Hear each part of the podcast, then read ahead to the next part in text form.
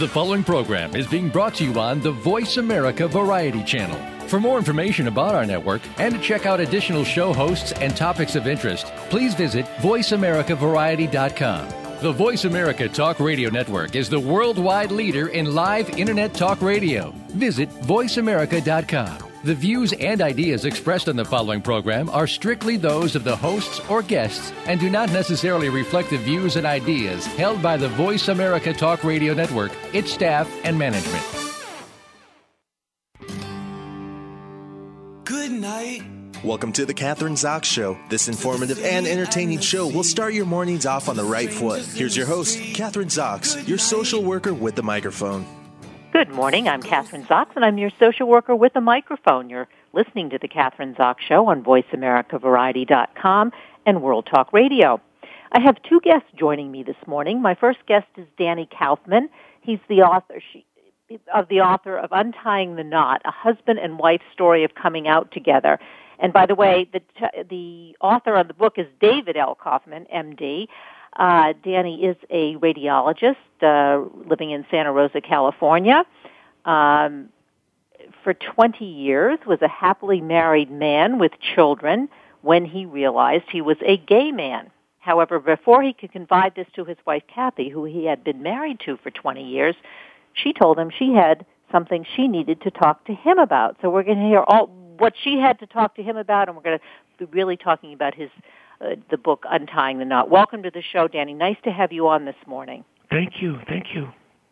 So uh, we, we started to talk a little bit before we got on the air, but untying the knot, a husband and wife story of coming out together. Well, let's start with that because you had been married for 20 years. You'd yes. been married before too. This was your second marriage. This is my second marriage. Yes. And three kids, two by your first marriage, one by Correct. Kathy, your second wife. So what's the story? And then all of a sudden you suddenly realize I'm a gay man. Um, yeah, I had this four years ago. I had this flaming epiphany that there was no way I could argue with it. There was no way I could deny it. All those years I thought I was attracted to women. I was really, I'm really attracted to men. And when I thought about it, I realized there were tons of men that I had been attracted to. I just blew it off or, or denied it or, or tried to pretend it wasn't there. And then, so I was going through that and it, at the very beginning, I didn't want to do it. And, but then I gradually began to understand that there were a lot of benefits. For one thing, I've always been very feminine and being gay gives me permission to be more feminine, I felt. And so I was thinking this isn't a bad thing. This isn't so bad. This is kind of cool. Um, but I gotta tell Kathy, how am I gonna tell my wife? And before I could, a, a few weeks after my epiphany, before I could tell her, she said, I need to talk to you. She said, I'm really sorry, but I realize I'm a lesbian. And I said, you're a lesbian? I said, I just figured out I'm gay. and she said, yeah, really? I think you're the perfect couple. and so, um, we stayed, we, um, she moved out, we separated, uh, a few months later. Um, she, we stayed best friends.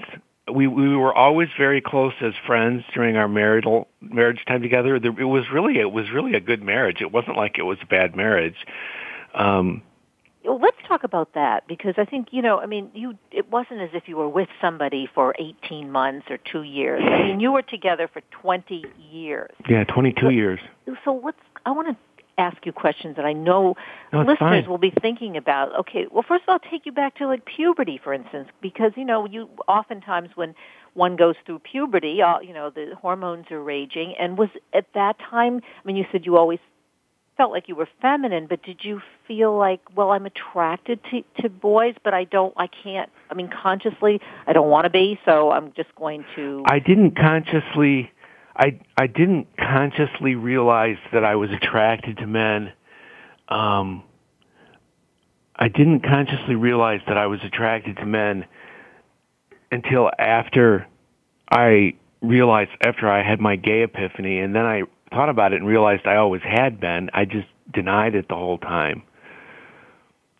So, what would you say? And I have friends, perhaps in this position, but like that maybe you're bisexual. You know that sexuality is kind of, and I, you talk about that in the in your book. Um, it's kind of on a continuum. I mean, there are people who are yes, straight, straight, and gay, gay, and then there are people sort of, you know, that. then there are people who are in between. And yeah. according to Kinsey, you know, I've read Kinsey's, well, at least the part about the part about homosexuality in Kinsey's book, that Kinsey's thing is that most of us really aren't strictly straight or strictly gay. Most of us are somewhere in between. And my own experience is there aren't too many people that are solidly in the middle, half and half, but that a lot of us, you know, I observed during my time in the gay community that that most of the gay men that I knew, and I knew dozens and dozens and dozens and dozens of them, most of the gay men that I knew figured out they were gay at puberty because they realized that they couldn't like females the way that their peers did and so they had to they had to face the fact that they were gay. And then maybe less than half didn't really figure it out until they were older. You know one guy i dated didn't figure it out until he was like 60 years old.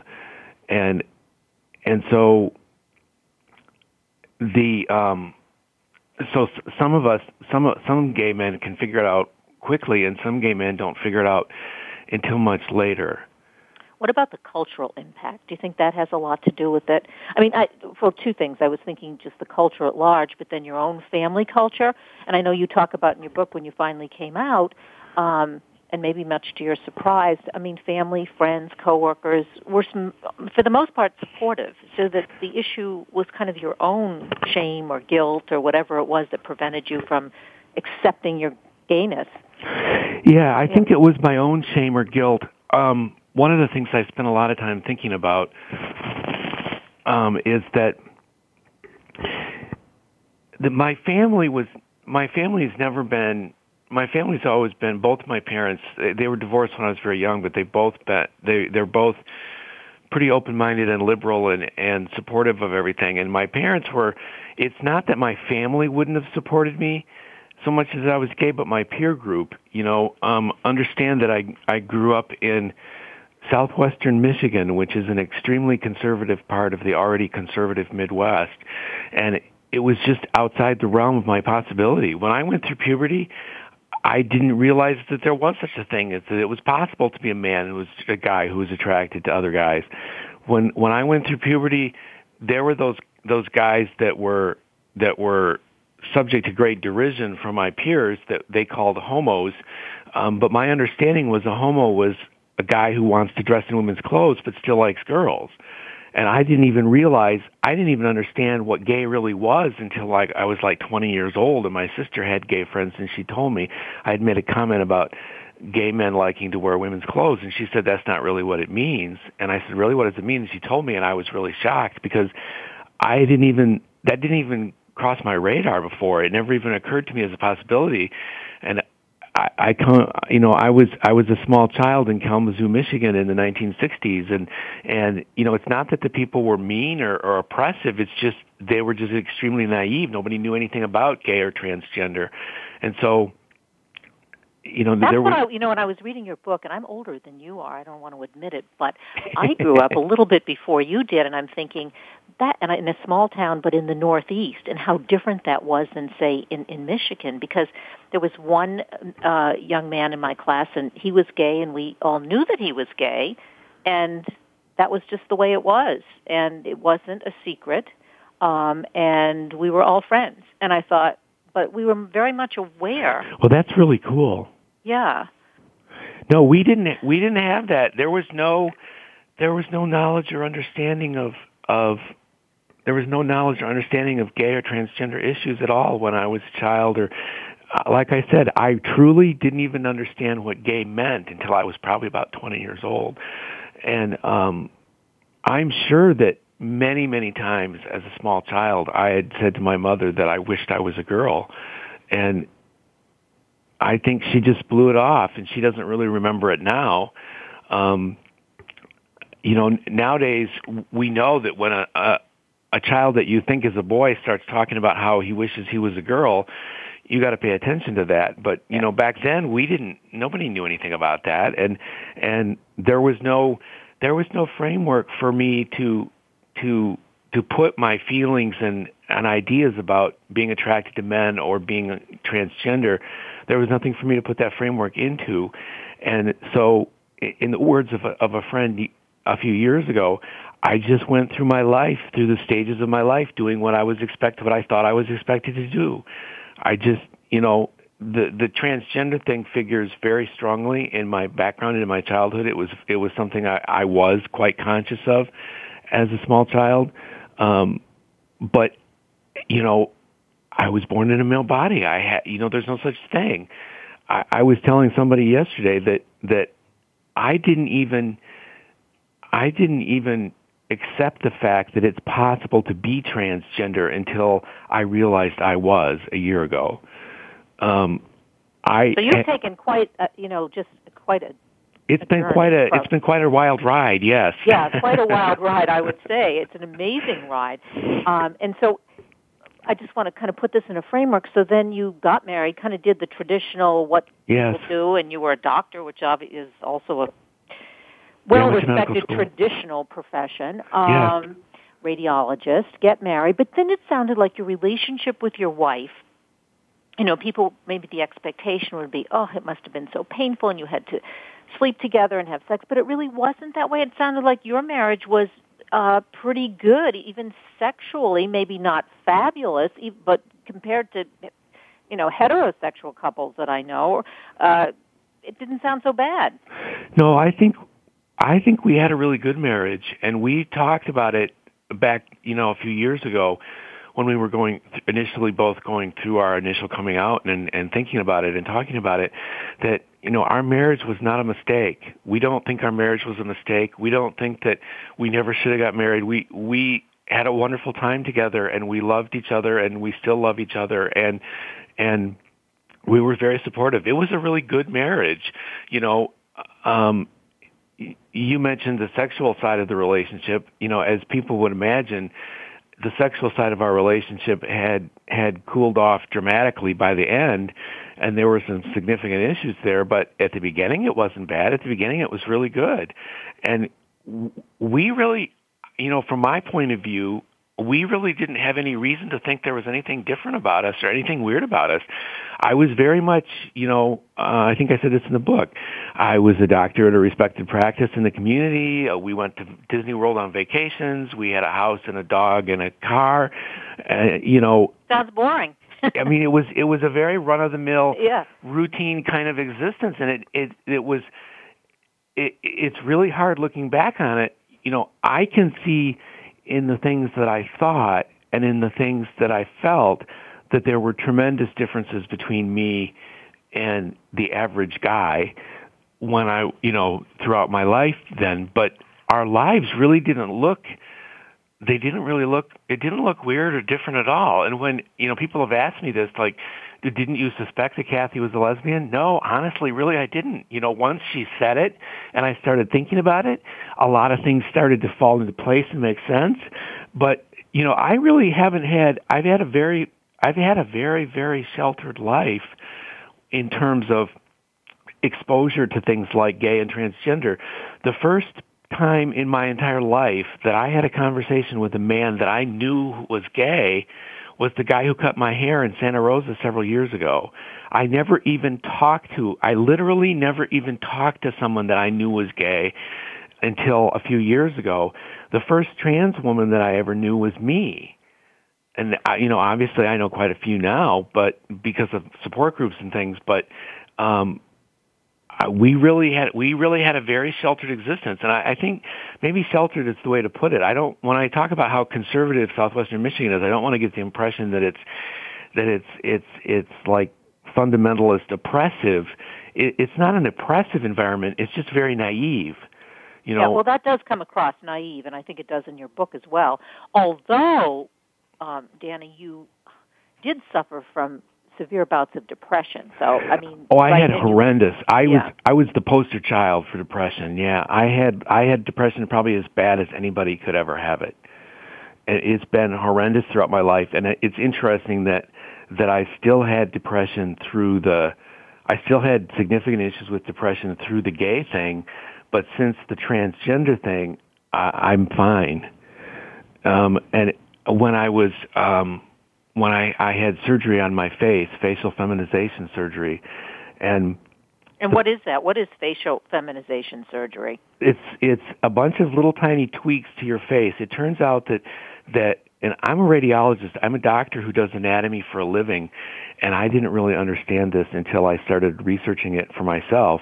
That there are tiny little things about the face like men have a higher hairline than women. Women's eyebrows are higher up on their foreheads than men. Men have thickening of their forehead bone at the eyebrows. There's like a ridge of bone across the forehead on men. Um, men have a shorter, have a longer upper lip than women. Um, there's there's all these different things about the differences in in the face between a man's face and a woman's face, and there's a handful of plastic surgeons in the country who understand this, who can take uh, apparently, if you take um, a masculine-looking face and make it look female, that that face can still pass as a masculine face.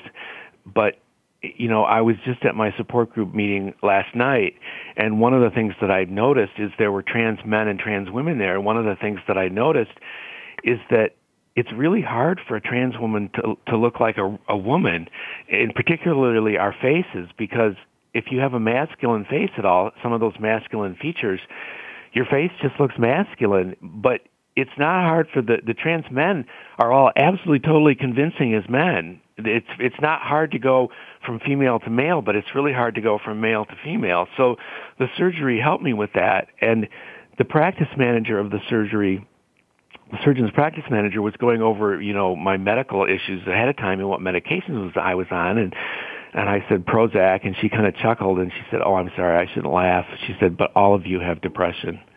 Huh. And my, the statistic I've heard, I haven't seen this in print myself, but the statistic I've heard is that half of all trans women have attempted suicide in their lives. Yeah, I'm not surprised because I think there's such confusion, and uh, even oh, it's enormous. Maybe there's confusion when I introduced you because we were talking about you coming out together, which is the title of your book. But then the last three, what three years ago, then came out as transgender, and I don't even know if I would we were clear about that in the beginning. But yeah, I think it's it was a year ago con- that I came out transgender. A year ago. Okay, so it's really recent, and I think that um, my experience straight community and the gay community still is can both are confused about transgender. That that yes, that, they are. Yeah. So it's not surprising to me that as a group, um, you know, depression would be something that would be pretty prevalent because you know it, people are just beginning to understand. Well, you just yeah. facial feminization, for example. I did I didn't know about that, but uh, so just a year ago, you came out as transgendered, and then it sounds like you, like this kind of veil lifted. I mean, like yeah, it yeah. was like it was like a rock the size of the planet Jupiter rolled off my chest. All right, so it wasn't a veil. it was so enormous. The, yeah. the the relief, the emotions that I have felt in my life around the transgender experience are overwhelming and they're the strongest emotions I've ever felt. The pain of gender dysphoria all those years was excruciating and indescribable. The relief that I feel now that it's going away is is unbelievable. Is I have literally been driving down the road with tears streaming down my cheek, tears of joy, just at how wonderful it is to be me, how wonderful it is to be a woman, how wonderful it is to know who I am finally. Um, you know, uh, uh, again, it, it's nobody's fault. It's just that the, my environment growing up was was was very naive about that stuff, and I there's rampant stuff about me in my past, in my in my childhood. I knew I was a girl when I was five years old, um, and when I was thirteen, I desperately wanted to be a girl, and uh, you know, so it was always there. It's just there was no framework for me to be able to express or to uh, express it or to understand it, and I really I suppressed it with Herculean effort throughout my entire life. Um, you know, so the energy that it takes to do that. Yes, it's so, tremendous.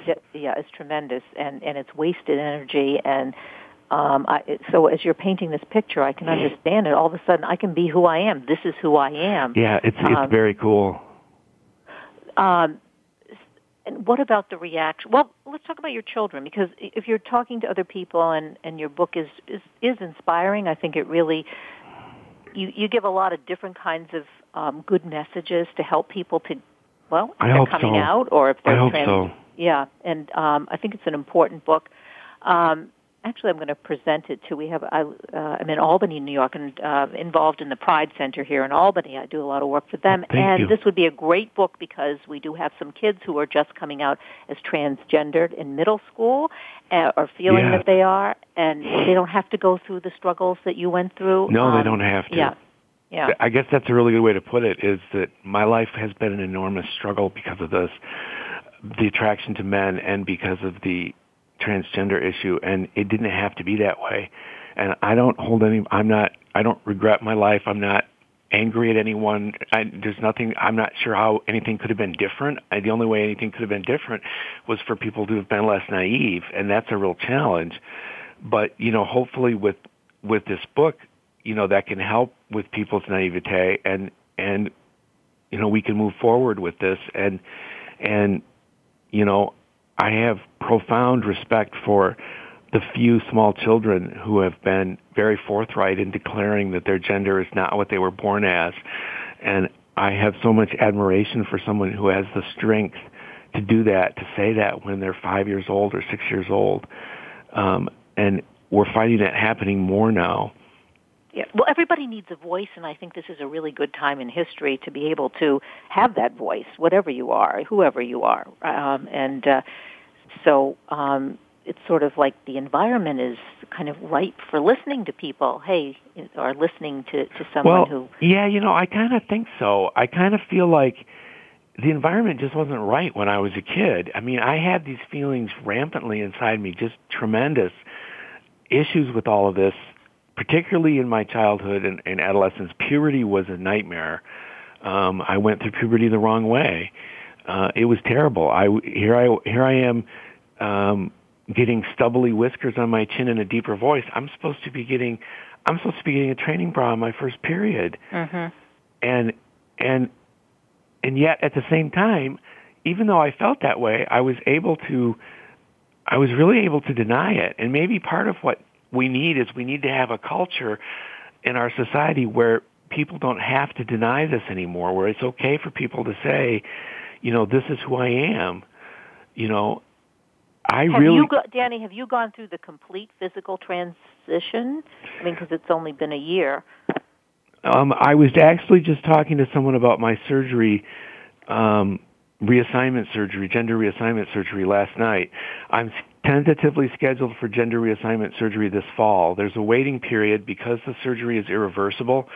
You can't you can't just run out and get the surgery. You you have to live. You, there's a waiting period. You have to live as your as your preferred gender for a year before you can have the surgery. And my year won't be up until October. Um, And who does it? What there must be uh, hospitals or physicians who there are surgeons who special- specialize in it. Yeah, yeah. Um, Kaiser, I, I'm a, a physician at Kaiser, and that's why I have Kaiser coverage. And Kaiser, as of January 1st, 2013, Kaiser now covers reassignment surgery. So they're the Transgender Care Center for Kaiser Permanente in Oakland, California, is uh, going to arrange for my surgery and get a surgeon. Um, the understanding is the surgeon I'm supposed to get is the best in the country, and um, is going to arrange to get the surgeon. So that part of the that part of the transition is still to come because there's a waiting period because it's irreversible. I've been on estrogen for about a year. Um, estrogen is glorious. It's absolutely glorious. I I wish I had more of it now. yeah. yeah, I put the I started on a patch and I put the patch on Yeah. and I thought, okay, well, I'm on estrogen. Where's the placebo effect? I don't feel any different. And I'm like, well, I'm tired. I'm going to bed. And the next morning when I woke up, I woke up a whole new person in a whole new world. It's okay. Everything's going to be okay. I'm at peace. I am calm. Um, estrogen has incredible sweeping. I like little kids more than I used to. I'm much more tolerant around little kids than I used to be. It's it's incredible and profound the effects. I mean, estrogen has profound effects on sex drive too. Yeah. And I think that's part of the confusion between between with straight couples between the confusion between them regarding sexuality is that the sexual hormones give you a very different feeling about sex when you have testosterone versus estrogen. And I'm one of the few people who would know because I've had both. But Yeah, I was going to say you have a window into that. That's very Yes. interesting. I never had really thought about that part of it, but it's true. You've uh, you've kind of seen it from both sides. Yeah. What about they're, they're, what about your ki- your children? I don't know. oh yeah, you were gonna you were we were gonna talk about that a minute ago. Um, my two older kids, I don't see them much. They live in Michigan. They're both physicians in Michigan. Um, they they're fine with it. My younger son is who lives out here with me. With well, he lives with his mother now, but um, he used to live with me. He's 17 years old, and you'd think that a 17 year old boy would be very sensitive about all this. He honestly doesn't care in the slightest. His dad's a woman, so what? Yeah. That's and he great. calls, and we're in public, and he he, I'm his father, I'm daddy, I'm a woman. What what's the problem? Mhm. And he's It's a very to- different, yeah, he's totally okay with it.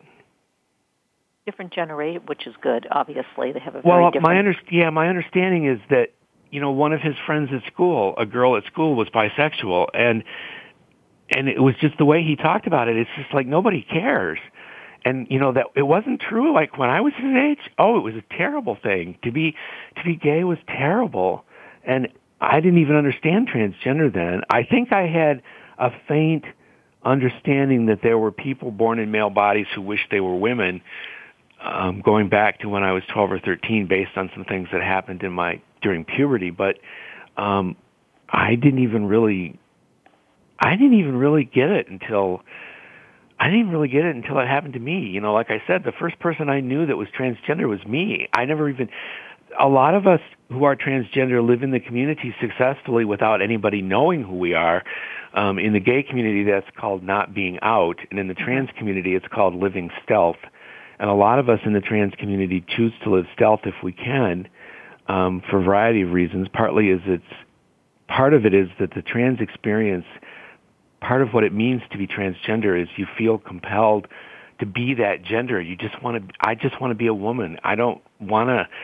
I, I was pretty flamboyant as a gay man. Gay David was was very flamboyant, and he stood out. And if if I walked into a room as Gay David and someone didn't say, "Who's that guy with the shirt?" I felt bad, you know. And now, as a woman, I just want to blend in. I'm a woman. I just want to be a woman. I just want to blend in with the other women. I want everyone to look at me and just think I'm a woman. We have a couple minutes left, actually, less than that. So, beside, I want to mention your book again because I think it is an important book. And, and Thank you. listeners, yeah, untying the knot. It's a little bit though um, confusing because it says a husband and wife story of coming out together. David Kaufman, MD, Yeah. but it's now Danny. So The book was officially written by David Kaufman because I was David Kaufman only when I wrote it. The only part of the book that Danny actually, that I actually wrote once I realized who I was and, and wanted to be called Danielle, the only part of the book that I wrote at that point was the part of the epilogue where I say that, you know, I'm really transgender and I'm, and I'm starting my transition. The, the book had to go to publisher uh, over a year ago. And so I, all I knew was, well, no, I'm really transgender and I got to do this. And that was all I knew. So the book is officially written by David because it was David who wrote it. D- uh, Danny, uh, tell us: Are there any websites that listeners should or could go to if Oh, they need support? Someone's listening, saying, you know, oh, I, you know, I think I, I, I would like to connect, um, and I don't really know what to do or where to go. Um, there's a really good website for transgender. I think it's only male to female, tsroadmap.com. Andrea James has put together a really good website for that. Um, there are a lot of resources on the web. I can't think of too many of them right off the top of my head. Well, but that's a good one. At least that's one place to start. tsroadmap.com is really good. Okay. Thanks so much for being on the show and uh, Oh, no problem. uh, yeah, and and sharing your story. And as I said, I'm going to make this recommendation to our Pride Center here in Albany, New York. Um, Thank you. Yeah, thank you. We're gonna, I'm going to take a short break right now because my guest, next guest is here. I'm Kathryn Zox, your social worker with a microphone, and you're listening to the Kathryn Zox Show on VoiceAmericaVariety.com and World Talk Radio.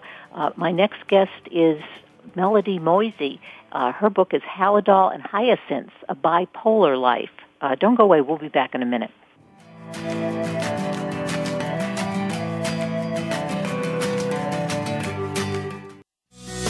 Be sure to friend us on Facebook. You can do it right now.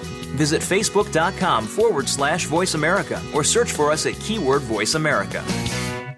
Want to know what's going on behind the scenes with your favorite Voice America Talk Radio Network host? How about what's new with our network? Make sure you check out the iRadio blog, a look at what's hot at Voice America and beyond. Visit www.iradioblog.com today. Get the inside scoop on every channel on our network, including breaking news, featured guests, blog posts from our hosts, and much more. Make sure you sign up for our newsletter for even more inside action. Visit iradioblog.com today and stay connected. Now there's a new destination for video content VoiceAmerica.tv. Just like our radio channels and so much more. Voice America Variety, Health and Wellness, Business, Sports, Green Talk, Power Up Motorsports, and Seventh Wave Network now have their own video channel components. Plus, check out exclusive programming, including movies, music, educational courses, science and history, current events, and short features. High definition, premier quality programs available 24 7. VoiceAmerica.tv. If you think you've seen online TV like this before, let us surprise you.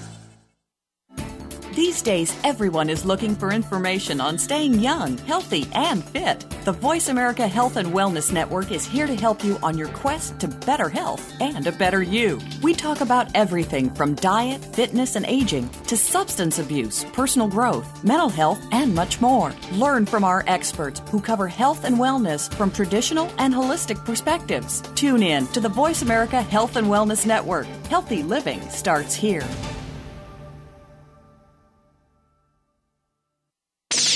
The Internet's number one talk station. Number one talk station. VoiceAmerica.com.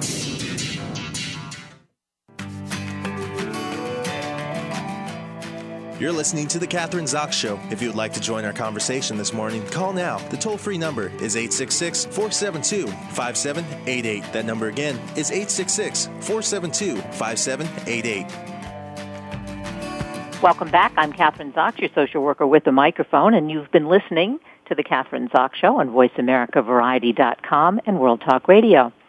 My second guest this morning is Melody Moezzi. She's an Iranian American Muslim activist, an attorney, a writer, and uh, she's an award-winning author. And she writes and blogs for. Uh, she's written for NPR, the BBC, CNN, and she also blogs for the Huffington Post. Her new book is Haldol and Hyacinths: A Bipolar Life. Welcome to the show, Melody. Nice to have you on this morning. Thanks for having me. All right, so we're going to be talking about Hal. I like the title of the book, Haldol and Hyacinths. I don't know if you did you come up with that or did the publisher? I did actually. It was a placeholder initially because a lot of really smart people don't know what one or the other is. So I'm glad you said that. All right. Well, then let's tell them. What, let's start with Haldol. I know what that is. And sure, it's an antipsychotic. Yeah. Yes, an antipsychotic. One of the original antipsychotics that they had in the 70s, I think. Um, yeah. Yeah. And hyacinths, we should know what that is. Yeah, hyacinths are flowers, and they're flowers that we put on our, we call it a sofre, Iranians, uh, and actually other people as well. Uh, it's a Zoroastrian New Year, so the first day of spring is the New Year in Iran and Afghanistan, other places. Uh, so we put together a whole, I don't know what you call it, a whole table full of stuff, and the hyacinths represent uh, rebirth. Rebirth, okay, which mm-hmm. is what the book is about, or one of the one of the uh, themes, I guess. Okay, so yeah. why did you write Haldol and Hyacinths? Uh, my goal was basically to encourage other people to come out, uh, share their stories. The truth is, uh, there are a lot of people with really amazing stories, really successful people uh, who are in hiding. And they don't speak out because they're afraid they'll destroy their reputations or lose their jobs. Uh, but the truth is, we're not going to get anywhere. We're not going to get funding. We're not going to fight the discrimination that we face as people with mental illness um, un- until we start coming out and being public about it. And you describe yourself as an Iranian American Muslim bipolar feminist. That's a lot yeah. of words. I mean, there's a lot of stuff in there, right? Uh, yeah, I was I was excited that Penguin bothered to pick up an Iranian American Muslim bipolar feminist memoir, but it's the first of its kind, believe it or not. no, I do believe it because I think that in yeah. certain, and I'm thinking that you grew up in a very, and maybe this is just an assumption, a very religious background, or um, and actually that, not so much. No. Um, yeah, it's really common among Iranians because after the revolution religion sort of destroyed the country. Um, so a lot of people, a lot of Iranians uh, are very averse to religion. And my parents, it wasn't so much that they were averse to it. Uh, it wasn't. We weren't. We didn't go to mosque or anything like that regularly. But the religion of my household was education. Uh, my parents insisted that we be educated, me and my sister, in everything. And the reason they came to this country um, was so that we could be born here and have all the privileges of being American citizens, and because we wouldn't have the rights uh, that we have today. And you know, as two daughters, uh, they didn't want us to be raised as second-class citizens. So you're very enlightened. You're an enlightened family, obviously. You're an attorney, so you I followed up obviously on that education. But and then you're also an activist, and you were diagnosed at 18 with as bipolar. What happened? I mean, at eight. I mean, that's that's actually I think isn't that the the most um, common? I don't know if the word is common, but many people yeah. are diagnosed at age 18. Um, uh, a lot of people are diagnosed in adolescence. I actually was wasn't properly diagnosed until I was 29. Um, I started dealing with mental illness seriously at the age of 18, but it's typical that people don't get a diagnosis. And for 10 years, I had a misdiagnosis uh, from the age of 19 to 29. Uh, what was your misdiagnosis? What did they diagnose you? Um, unipolar depression. And, you know, I'm not into semantics, but the truth is it really matters. Uh, it's very common. Men are misdiagnosed with schizophrenia. Women are misdiagnosed with depression. The problem is that the medications for depression, the antidepressants that you would take with unipolar depression, actually induce mania. So it's the worst thing that you can really be taking if you have bipolar. Without, I mean, you can take antidepressants as long as you're on some sort of mood stabilizer. But if you're not on a mood stabilizer and you're taking an antidepressant, chances are you're going to go manic pretty quickly. So that's pretty scary stuff. It's really important then to be diagnosed correctly because the medication, yeah. you say, because of the medication. So what happened to you? Did you have a major episode, or, or, or what happened? Were you in college, in high school? What what happened so that you know when you first yeah. got diagnosed? When I was first diagnosed uh, properly with bipolar, it was a very easy diagnosis because I was in the midst of an acute manic episode. I was uh, it was a psychotic break. I believed lots of things that weren't true. Um, I thought every magazine I read was written just for me, no matter the magazine. um, yeah, I, I, totally naked in public, that kind of stuff. The kind of crazy that most people associate with the stereotypes. That was that was me. Uh, and lucky for me, both my parents are physicians, my sister's a physician, my best friend's a psychiatrist. So immediately, I had all these people give uh, concurring opinions, right? So I had half a dozen uh, quote second opinions, right? Uh, right? So I was very lucky in that sense, and they immediately accepted, uh, given their backgrounds in medicine, they immediately accepted that this was a real illness that had to be treated, which unfortunately isn't the case for everyone. What you're talking about when you were finally diagnosed correctly, but what happened when you weren't diagnosed, like at 18, or weren't diagnosed correctly because you said that you were diagnosed as unipolar and taking medication that you shouldn't have been taking, which exacerbated your other symptoms? Yeah, yeah. I I started taking that medication. I didn't take the antidepressants all that often. Uh, I was on and off of them, and the real time that I was on it was when I became manic. Uh, but I, I did treat the depression. I was dealing with a serious physical illness. I had a pancreatic tumor that thankfully was benign, um, but I almost died a few times. So dealing with that physical illness, I think it's common when people have serious physical illness. It's so-called physical. I find it so strange that we make this distinction, but when people have so-called physical illnesses, that we ignore the mind, um, and that's really tough. That and, and it's because of that distinction between an organic and uh, apparently inorganic illness. When the somebody has an illness in their brain, um, suddenly that becomes sort of a character flaw for a lot of people, uh, which is part of the reason that I thought it was important to come out and speak about this issue.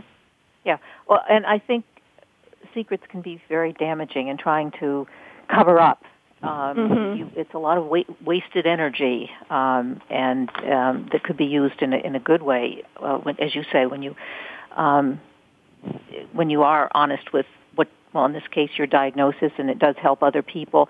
Um, so, what you know, have you had any? I mean, in terms of your, it sounds like your family has been very supportive. Um, and that, yeah. that hasn't, yeah, that hasn't been an issue in terms of your diagnosis. But you know, one of the myths I think people think often is that, well, okay, so you're diagnosed, you get a correct diagnosis. In your case, you're 29 years old. You take your medication, Haldol, Haldol, and then you're fine. But that's not really true. It's it's not just you take the medication and then Right. you're cured. Yeah, no, that's definitely not true. It's a chronic illness, uh, bipolar. I have bipolar 1, which is the most extreme form of the illness, so that when I am manic, I can have hallucinations and delusions and have had them. Um, and I think it's important to say, you know, my family was very supportive as being, with them being physicians, and in that sense, I was really lucky. Uh, but at the same time, the stigma was still there, and you're so right that silence keeps us sick. Uh, it induces fear. Um, it just causes a lot of problems for people, I think. Uh, but to say that they were completely supportive from the beginning is definitely not true because they didn't want to tell anybody. You know, with my physical illness, they had no problem telling people. I got flowers and well wishes, and people visited me in the hospital. But this was a big secret, and everyone encouraged me to keep it a secret. And I've been an activist pretty much my whole life, and I've known and I've learned that when people tell you to be quiet about something, it's because you have something important to say. That's well said, and I haven't heard it said quite that way. That's true because I think of it, you know, families don't, or spouses, or even children don't want you to say anything because somehow they feel sh- there's some shame or Mhm. guilt or associated with it. Maybe with parents, they think they didn't do the right thing because if they Mhm. had, then this wouldn't have happened. I think there's Yeah. a lot of emotions there, right?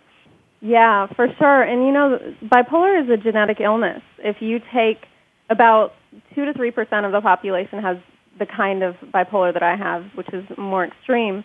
Um, but it's genetic. So if you look at identical twins, for example, if one twin has bipolar, there's a 70% chance that the other one will, whereas in the general population, there's a 2 to 3% chance. Mhm. So that's a big difference. And there is that genetic factor uh, that really, I think you're right, makes parents in particular feel like they may be at fault, uh, which of course obviously isn't the case. Melody, have they or are they in the process of really hard, honing in on uh, actual genes that you know, and they could be different genes that are responsible for Yeah, bipolar? yeah, it's it's pretty impressive. People are actually working on a blood test. Um, there are two genes uh, in particular that they've found that are active both in schizophrenia and bipolar, uh, because the manic episodes in bipolar look just like uh, paranoia and schizophrenia, which is partly why men are frequently misdiagnosed with schizophrenia. Um, but yeah, they're finding these genes and they're, you know, finding blood tests and things like that. And I'm really excited about it. I'm really excitement, excited about the possibilities for treatment. But at the same time, this isn't an illness that I would wish away. Um, I have there are a lot of benefits of it. All right, so what are the it for benefits? Because people are listening and thinking, "Oh my God, what could be the benefits of of going through all this?" Um, well, I mean, first off, the benefits for me as an activist to be able to speak out for other people, but that's a personal benefit. But there's also the fact that I've been pretty successful in my life. I've been able to do a lot of things at the same time. And a lot of that had to do with uh, hypomania. And certain hypomanic kinds of personalities can be very successful. Uh, and that part of the illness has helped me. I would never not treat it. Uh, the thing about treatment is it's not a cure, as you mentioned. It's it helps you live with the illness, uh, but and manage it. You know, you can manage it very well. Uh, but the a lot of people think you know the medications will take away my creativity and things like that. But the truth is, for me, the medications make me able to use my creativity. And there, you know, there have been studies to show that people uh, with bipolar and other studies that people with schizophrenia are more creative uh, than the general population, and that's not something I want to lose. Melody, but what about um, non-compliance? Because I know very often, and and actually the the um, people that I've had contact with have actually been young men, and they often will stop ta- who have been diagnosed with bipolar, both in in, in my own family and uh, friends, um, and then they'll stop taking their medication because they will say that it it well sexually it kind of it, it, they they don't feel as sexual. It, it, it it's uh you know it's not a it's not positive for their sexual lives or whatever it is. Right. So that's one reason. Yeah. That's a big reason, especially for adolescents or for Right. young men. Well, young women too, or just people Yeah. in general. Yeah. but um, Yeah. yeah. So that's one thing. And so, but they will say, well, "I'm going to be fine," and and they really stop ta- and they stop taking their medication. Has that happened to you? And why does that happen? Um, uh, Yeah. Let's talk about that because that is a pro- Yeah. an issue. I think it's really important, and I'm glad that you brought it up. You know, noncompliance is definitely an issue because of the side effects of some of these medications. And psychiatrists tend to think, some tend to think that, you know, they don't treat the whole person. They treat the illness. Uh, but, you know, it has all these other side effects that really can destroy your life. A lot of these med- medications can cause a lot, ha- a lot of weight gain, especially the antipsychotics if you take them regularly. Um, but it's you know it's a balance. You have to figure out what you're able to take. You know, people with bipolar two or cyclothymia, which is uh, some people call it bipolar light, are able to manage it without medication. But with bipolar one in particular, it's almost impossible to manage without medication. Um, so noncompliance is a huge issue there, right? Um, Yep. So to the point, I mean, it's almost impossible to the point that if a psychiatrist does not prescribe something for someone with bipolar one, it can be construed as malpractice. Um, so the reason I think people are non-compliant is because of those side effects, as you mentioned, uh, and it's hard to find the right medications. It takes a long time, and unfortunately, some psychiatrists prescribe several medications at once. Um, which means you don't know which one's working, which isn't, why it's working, whether it's the interaction, whether you need to be taking all those medications. And I think a lot of people are over medicated. I take one medication as a mood stabilizer, and on and off, whether or not I'm experiencing depression, I add an antidepressant to it. And the one medication I take is a um, mood stabilizer, uh, also an anticonvulsant that's used for people with epilepsy. So you're very, and you also are a very responsible person. I think that's another Yeah. piece of it too, just given you know, aside from your diagnosis. But uh, and you, as describe your husband as one of the smartest and most rational people you know. So you've made a good choice. It sounds like in terms Yeah. of a partner, or, um, sure. and that makes a difference. Uh, but what about other things? I mean, you talk about eating well, exercise. I mean, these are important things too, and I think sometimes psychiatrists overlook those things and they just get Mhm. hooked into the medication and don't, as you say, look at the whole lifestyle. And, Yeah. uh, and that's really important. Yeah, I think that's so true. Uh, the kinds of foods you eat, whether you exercise, one of the most important things with bipolar is sleep. If I don't get enough sleep, I can go manic very quickly. And a few times a year, I do go, I do have hallucinations. When mania starts coming on for me, uh, one of the first signs are hallucinations. And if I catch those within the first 24 hours or so, I have enough insight that I need to take an antipsychotic. I do take that medication a few times, maybe half a dozen times a year. And it works. It's amazing medication. And that, I mean, it's the kind of medication that is the reason deinstitutionalization happened in the first place, that we were able to live and integrate ourselves into society in general because these medications existed. They're fantastic. But at the same time, if you take them every day, the side effects are really overwhelming.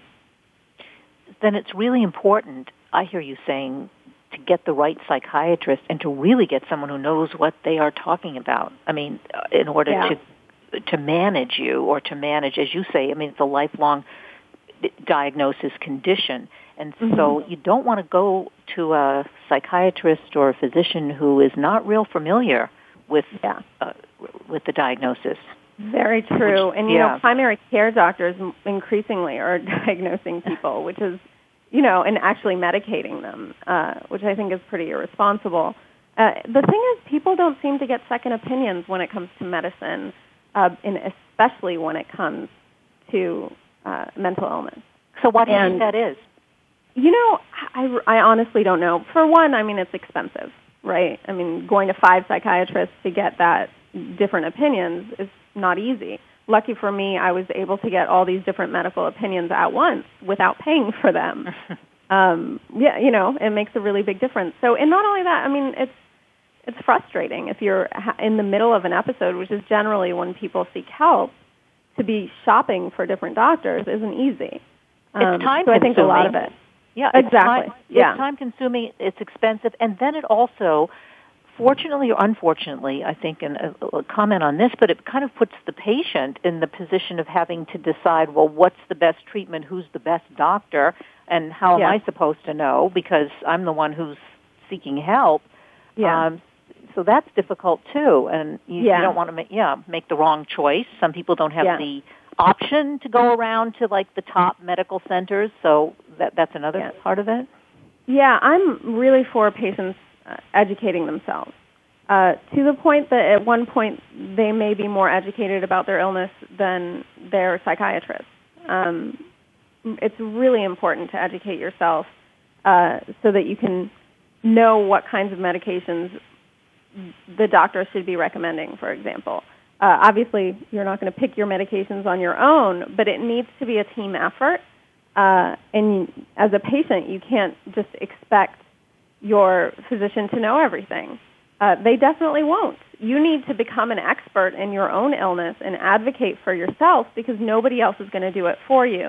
And that's where social support becomes so important because if you are in the midst of an episode, then you're not in a position uh, to make rational decisions.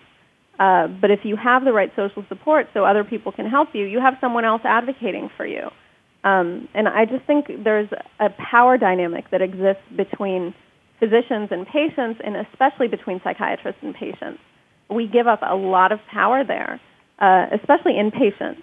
You know, this is someone who controls your freedom for at least a short period of time. Uh, so I think patients really need to become their own advocates. Uh, I think that's a good point. Maybe we have to be aware as patients that if you go to a physician who is he or she is so sure that they have the answer, maybe you need to beware of that particular uh, Yeah. physician and go That's on to so somebody true. else. Yeah. Yeah, people often ask me for advice, and the first piece of advice that I give them is don't trust anything I say. Yeah. Because I would never trust the advice of one person. You know, get I'll give you advice. I'm not a physician. I'll tell you what it's like to live with this illness. I'll help people who have family members who are dealing with this. Um, but definitely don't listen to just one person. Educate yourself. Well, in doing so, have you come across what would, or I I should ask you, is there any been any particular one incident where you feel you've been discriminated against because you have been diagnosed as bipolar, either in, for instance, in a, a job situation? hmm Um, fortunately, I'm in a profession where pretty much half of um, us are manic depressive anyway. Writers are notorious for these Yeah. things. So you hang Um, out with the right crowd.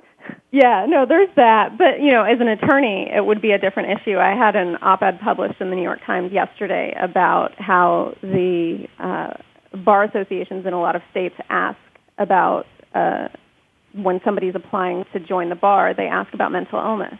Uh, when they specify, do you have bipolar disorder, schizophrenia, or any other psychotic disorder?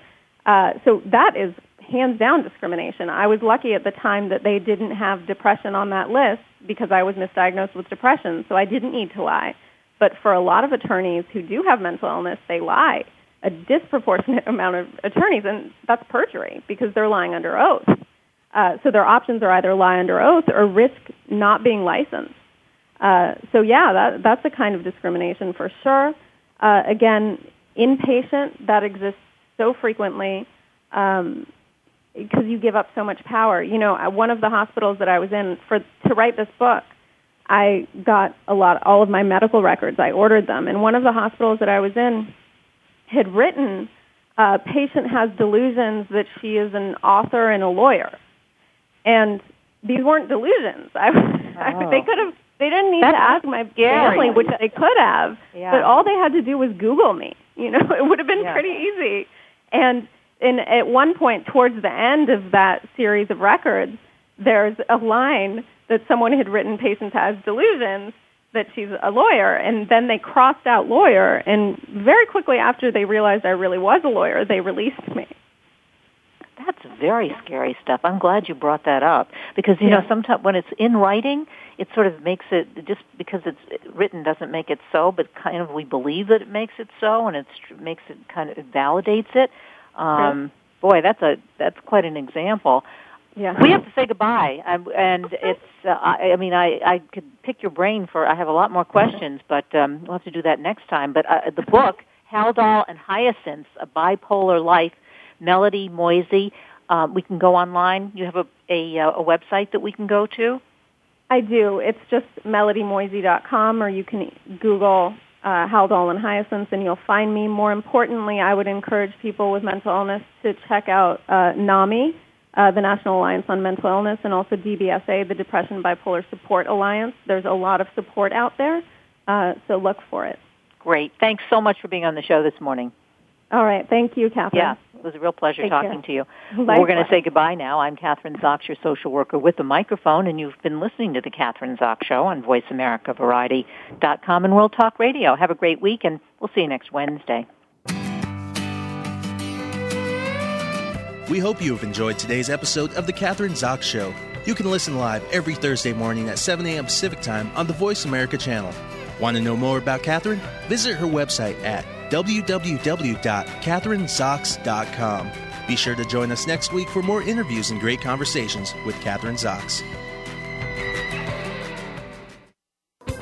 Thanks again for listening to the preceding program brought to you on the Voice America Variety Channel. For more information about our network and to check out additional show hosts and topics of interest, please visit VoiceAmericaVariety.com. The Voice America Talk Radio Network is the worldwide leader in live Internet talk radio. Visit VoiceAmerica.com. The views and ideas expressed on the preceding program are strictly those of the hosts or guests and do not necessarily reflect the views and ideas held by Voice America Talk Radio Network, its staff, and management.